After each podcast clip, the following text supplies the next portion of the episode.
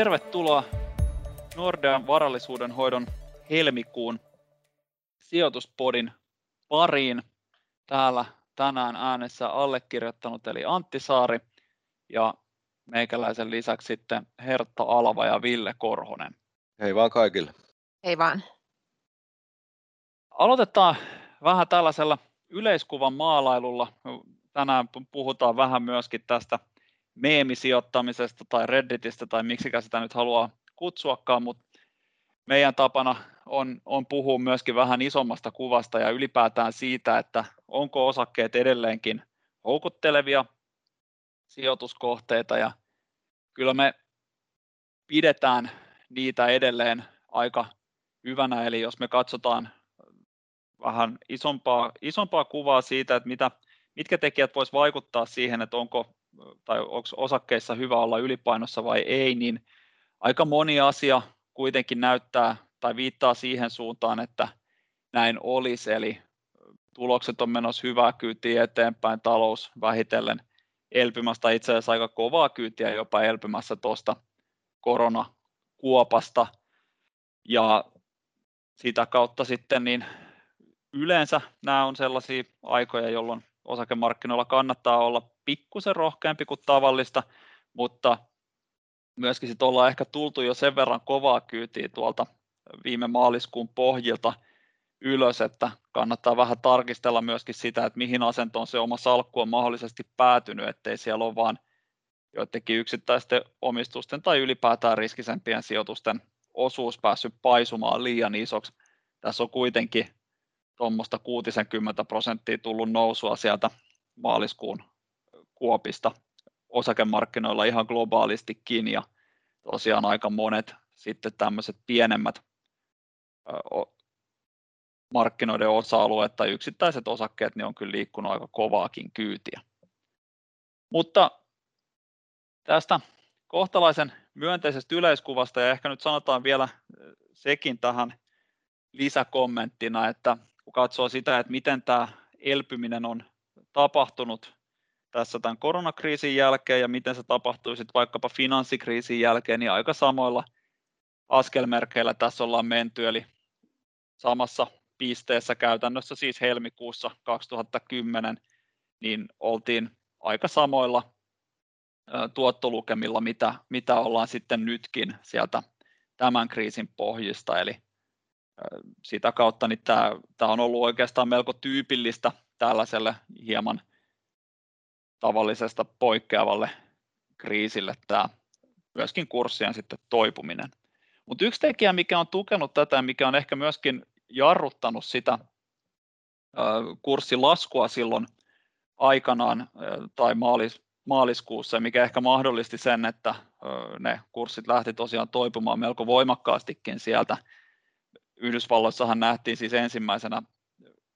päivänä sen pohjan jälkeen 10 prosentin nousu pörssissä, mikä on aika, aika harvinaista, voisi joku sanoa. Niin yksi tekijä, mikä tähän on vaikuttanut merkittävästi, on keskuspankit. Joo, kyllähän nyt kun jälkikäteen tarkastellaan tätä toipumista, niin olihan se rivakkaa. Olihan se rivakkaa ja siinä varmasti keskuspankkeilla oli sitten tärkeä rooli siinä kasvun tukemisessa ja samalla lailla myös valtioiden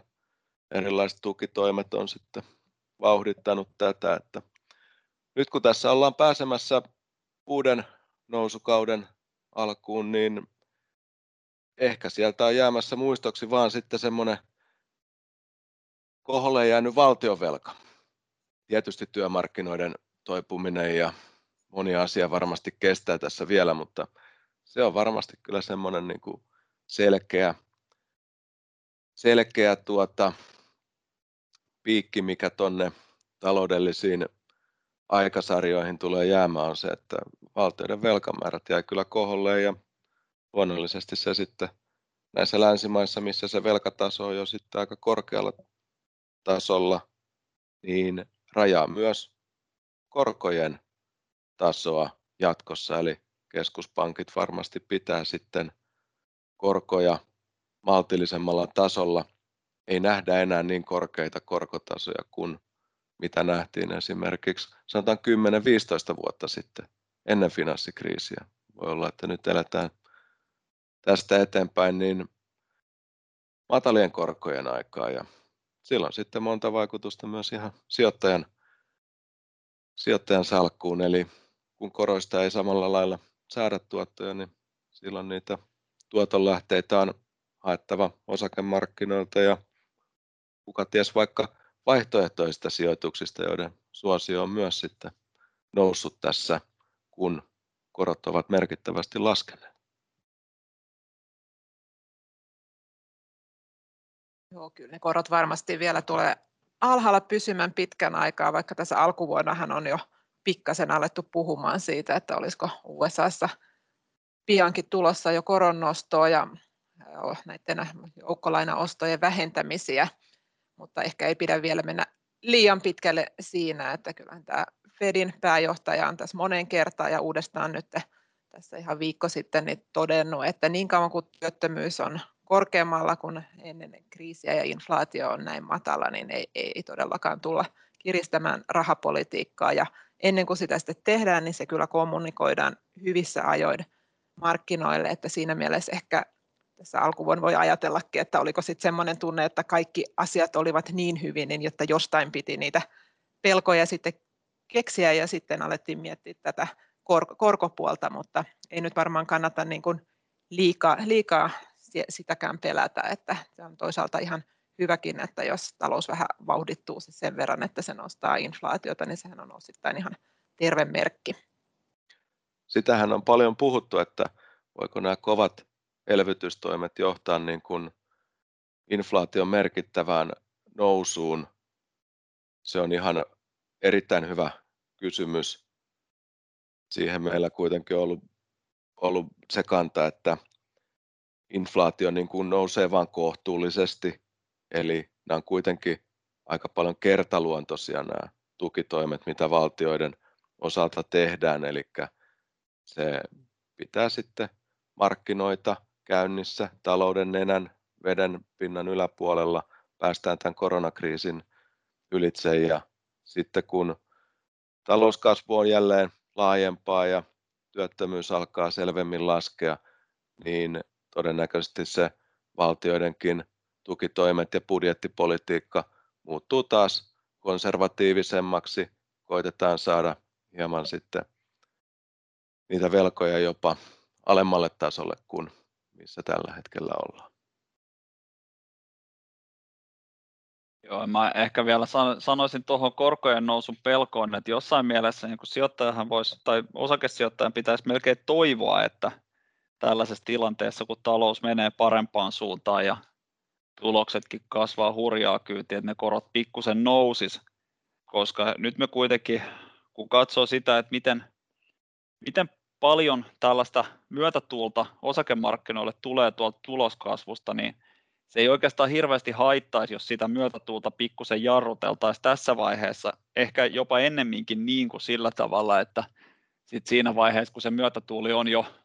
tavallaan nähty ja tulokset kasvaa enää vain maltillisesti, niin sit siinä vaiheessa ruvettaisiin hirveästi kiristämään korko- tai rahapolitiikkaa ja nosta siinä vaiheessa korot sitten lähtisi hirveästi nousuun. Mutta kyllä tässä on sekin puoli, mitä Ville tuossa sanoi, että kyllä tässä varmaan korot pysyy alempana kuin mihin on aikaisemmin totuttu ja se kyllä vaikuttaa siihen, että todennäköisesti myöskin arvostustasot sitten kääntää, niin pysyy korkeammalla kuin mitä, mitä ne on aikaisemmin olleet tai mihin on aikaisemmin totuttu. Et ei nyt välttämättä näillä tasoilla, että mekin arvioidaan, että tästä voisi ihan hyvin vaikkapa tulosperusteinen arvostus niin laskee kymmenisenkin prosenttia tänä vuonna ja silti saataisiin ihan hyviä tuottoja osakemarkkinoilta, mutta kyllä se vaan sillä tavalla menee, että jos rahapoliittisen elvytyksen tarkoitus on alentaa pääoman kustannusta, niin se pääoman kustannus alenee täsmälleen sillä tavalla, että arvostustasot nousee. Se, se ei valitettavasti mitenkään muuten toimi. Mutta semmoista tukea siis sieltä varmaan edelleen, mutta kuitenkin pikkusen vähenevissä määrin ja ehkä siitä saa olla jopa hieman tyytyväinen. Sitten on aika hurja tuloskausi nyt tässä oikeastaan käynnissä, kun tästä puhutaan, että tällä hetkellä, kun tuloskauteen lähdettäessä Yhdysvalloissa odotettiin semmoista kymmeneksen suurin piirtein tulospudotusta vuoden takaisin verrattuna, niin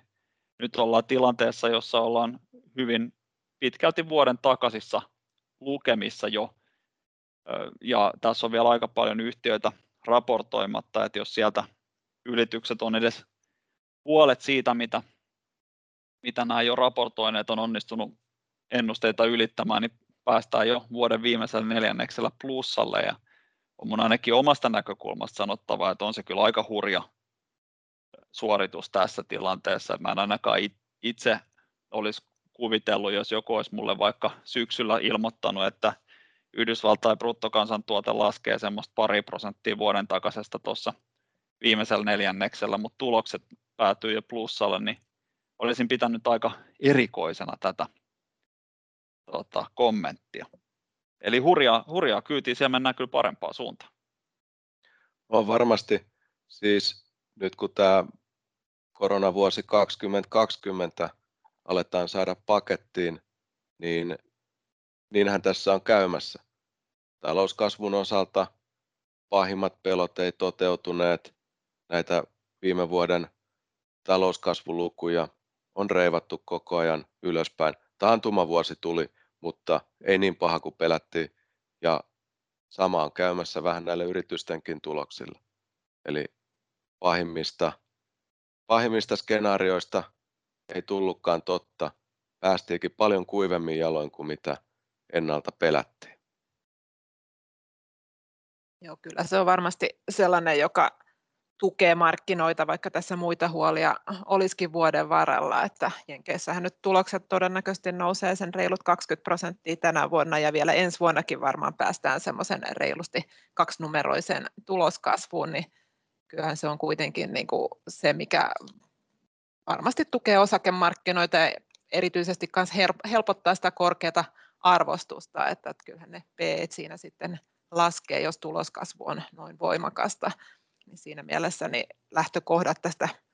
näistä huolenaiheista huolimatta niin on kuitenkin aika, aika suotuisat. Joo, ehdottomasti ja se tuppaa vielä olemaan sillä tavalla, että kun näistä kriiseistä elvytään, niin tulosennusteet jotenkin menee jälkijunassa aina, että niitä ei ehkä rohjeta nostaa sillä tavalla kuin mikä olisi sitten todellisuudessa perusteltua. Kysyntä kasvaa nopeammin, niin kuin tässä on nähty, niin kuin finanssikriisin jälkeen nähtiin, nopeammin mitä ennustetaan. Ja sitten vielä toisen puolella yritysten kustannussäästöt niin on kyllä tavannut olemaan pysyvämpiä kuin mitä, mitä alkuun ajatellaan, ja se sitten pitää yllä vielä voimakkaampaa kasvua siellä tulospuolella, ja varmaan se on tässäkin edessä, että jos nyt odotetaan sellaista parinkymmenen prosentin tuloskasvua tälle vuodelle, niin siitä voi tulla vielä jonkin verran siitä parempia. Sama kyllä koskee ens, ensi vuotta vielä, että kyllä tässä niin kuin tosiaan hyviä, hyviä vuosia on vielä tulosnäkökulmasta edessä. Ehkä se isoin huolenaihe oikeastaan tällä hetkellä, kuukausi sitten sanottiin vielä, että se on se, että huolenaiheita ei ole, että siitä pitää huolestua, mutta nyt ehkä tuntuu, että tämä sijoittajien myönteisyys oli, oli sitten kuitenkin päässyt sellaiselle tasolle, että sillä sitten saatiin ehkä hieman voimistettua liikkeitä ja varmaan nyt viime päivinä niin on puhuttanut aika paljon tämä tota Reddit-keskustelupalstoilla pyörivä sijoittaja-armeija, joka onnistui nyt tällaisen GameStop-yhtiön kurssin nostattamaan aika hurjiin korkeuksiin ja sillä sitten saatiin, saatiin vähän liikettä aikaan myöskin tuo markkinoilla olisiko sinulla Hertta jotain, jotain tota, kommentteja tähän, mitä, mitä ihmettä tapahtuu ja pysäyttääkö se markkinanousu nyt lopullisesti? No sanotaan, että ehkä nyt ainakin tämän hetken tiedon valossa, niin kyllä enemmän pitäisin tätä tämmöisenä vähän marginaalisena toimintana, eli tässä nyt on niin kuin kyseessä ollut osakkeet, jotka ei ole mitenkään niin kuin hirveän suuria, ja sitten tosiaan näissä on ollut aika paljon tätä lyhyeksi myyntiä, jolloin on sitten tavallaan tämmöisillä joukko-ostoilla saatu nää, näihin, näihin kursseihin nopeasti liikettä, mutta se, että tämä alkaisi niin kuin heiluttaa koko maailman niin kuin finanssijärjestelmää tai jotain muuta, niin kyllähän se nyt aika epätodennäköiseltä vaikuttaa. Et kyllä mä luulen, että tämä niin kuin jonkun aikaa tässä voi tätä olla ilmassa, mutta osaltaanhan tietysti regulaattori varmasti jo tutkii näitä, näitä liikkeitä, että täyttääkö tämä kurssimanipulaation niin kuin kriteerit, jolloin siitä voi tulla jopa niin kuin ihan rangaistuksia, plus sitten mä luulen ihan, ihan luontaista kauttakin tämä sitten vähitellen hiipuu, että toki aina joku tekee tässä isoja voittoja, mutta kyllä se vaan niin on, että tässä monet, monet tekee myös tappioita, enkä tarkoita vaan näitä vipurahastoja, vaan ihan näitä niin kuin piensijoittajia, jotka on lähtenyt mukaan aika lailla silmät kiinni. Et, et sinänsä niin kuin on tietysti aina mukavaa, että yksityiset ihmiset innostuu sijoittamisesta, mutta olisi aina hyvä muistaa, että kyllä se semmoinen niin hajautettu sijoittaminen on niin kuin se tie, millä kannattaisi liikkua, että ei sijoittamisen ole tarkoitus olla mitenkään erityisen jännittävää, vaan siinä niin kuin kannattaa edetä silleen rauhallisesti, että, että tämmöinen veikkailu yksittäisten osakkeiden perään ilman, että edes tutkii niitä, niin onhan se vähän niin kuin vaarallista yksilön tasolla, mutta en tosiaan usko, että tästä isompia markkinariskejä tulee. Että ei ole kuitenkaan samantapainen tapahtuma, että kun silloin joskus parikymmentä vuotta sitten oli tämä yksi iso vipurahasto, joka meni nurin, että siitäkin tietysti aina kun on jotain vähän turbulenssia, niin markkinoilla keskustellaan, että onko tämä nyt seuraava tapahtuma tällä saralla, mutta se on aika epätodennäköistä. Et varmaan niin kuin jonkun aikaa pysyy otsikoissa, mutta sitten taas mennään muihin aiheisiin. Mä suhtaudun tähän nyt vähän semmoisena ilmiönä. Mielenkiintoista tietysti nähdä, että kauanko tämmöinen ilmiö kestää, mutta kun puhutaan näistä osakkeista, jotka on tämän hypetyksen seurauksena nyt sitten noussut, niin kyllä siinä voi vaan käydä niin, että jollakin näistä sijoittajista sitten jää mustapekka käteen, sillä jossain vaiheessa kuitenkin pitää palata niin kuin perusasioiden äärelle, mitä tämmöinen sijoituskohde tuottaa. Eli jos puhutaan osakkeista, niin mielenkiintoista on se, että minkälaisen osinkotuoton se kohde pystyy tuottamaan tai minkälaista liiketoiminnan kasvua sillä on sitten näköpiirissä. Ja jos kumpikaan näistä ei oikein toteudu, niin kyllä semmoinen osakekurssin lento, niin se katkeaa sitten aika nopeasti ja siinä joku sijoittaja sitten polttaa kyllä näppinsä. Joo, kyllä noista on ehkä sanottava, sanottava se, että vaikka mitään edes, edes niin kuin sääntö- tai lakirikkomuksia ei olisi tapahtunut, niin tuollaisiin osakkeisiin, jotka nousee satoja prosentteja ilman mitään selvää syytä, niin ei kannata kyllä ihan kovin isoja osuuksia siitä omasta varallisuudestaan laittaa, että ehkä ennemminkin sillä tavalla, että jos niitä haluaa lähteä jahtaamaan, niin sitten lähtee jahtaamaan niitä sellaisilla summilla, jotka on ihan sama, että menettääkö ne vai ei, koska tuollaisissa, että jos satoja prosentteja mennään ylöspäin ilman mitään selvää syytä, niin voidaan tulla myös kovaa kyytiä alaspäin. Ei satoja prosentteja, mutta pitkälti, pitkälti, pitkälti yli 50 60 prosenttia, jos, jos tosiaan se alkuperäinen hinta osoittautuukin sitten oikeaksi. Et kyllä kannattaa niin kuin siitä näkökulmasta ehkä olla, olla melko varovainen näiden suhteen. Mutta tosiaan, niin kuin Herttakin tuossa sanoi, niin ei me ehkä olla kuitenkaan sellaisessa tilanteessa, että nämä nyt koko markkinaa vetäisi alta. Me nähtiin tuossa jonkunnäköistä ö, laskua Yhdysvaltain pörssissäkin ja tällaisen pitkän nousun jälkeen, niin se on ehkä jopa ihan puhdistavaa, että saadaan sitä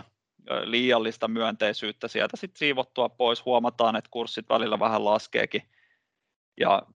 sitten kun, kun sijoittajien riskitasot on taas asettunut oikealle tasolle, niin sit voidaan vähitellen päästä siitä sitten taas yrittämään uusia huippuja. Eli emme pidä tätä mitenkään nyt vielä maata mullistavana asiana, mutta hyvin mielenkiintoista ja tietysti hyvin myönteistä se, että ihmisiä sijoittaminen kiinnostaa aiempaa enemmän. Oikeastaan tällaisissa pikkusen myönteisissä tai myönteisessä vireessä jatketaan tätä vuotta 2021, eli tosiaan osakemarkkinoille suositellaan edelleenkin pientä ylipainoa ja kuitenkin sillä tavalla, että kannattaa pitää huoli siitä, että siellä salkussa ei yksittäisten omistusten tai riskisten sijoitusten ylipäätään niin painot on päässyt kasvamaan liian suuriksi. Et luultavasti tässä kuitenkin se kovin tuottokulma on jo takana päin, mutta ihan hyviä vuosia tästä voi tänä vuonna ja ensi vuonna vielä tulla, jos asiat nyt ei mene oleellisesti päin honkia. Mutta me kiitämme kaikkia kuulijoita mielenkiinnosta ja kiitos Hertta ja Ville näistä keskusteluista ja palataan sitten näihin kuviin ja tunnelmiin, jos ei mitään sen kummallisempaa, niin maaliskuussa. Kiitos.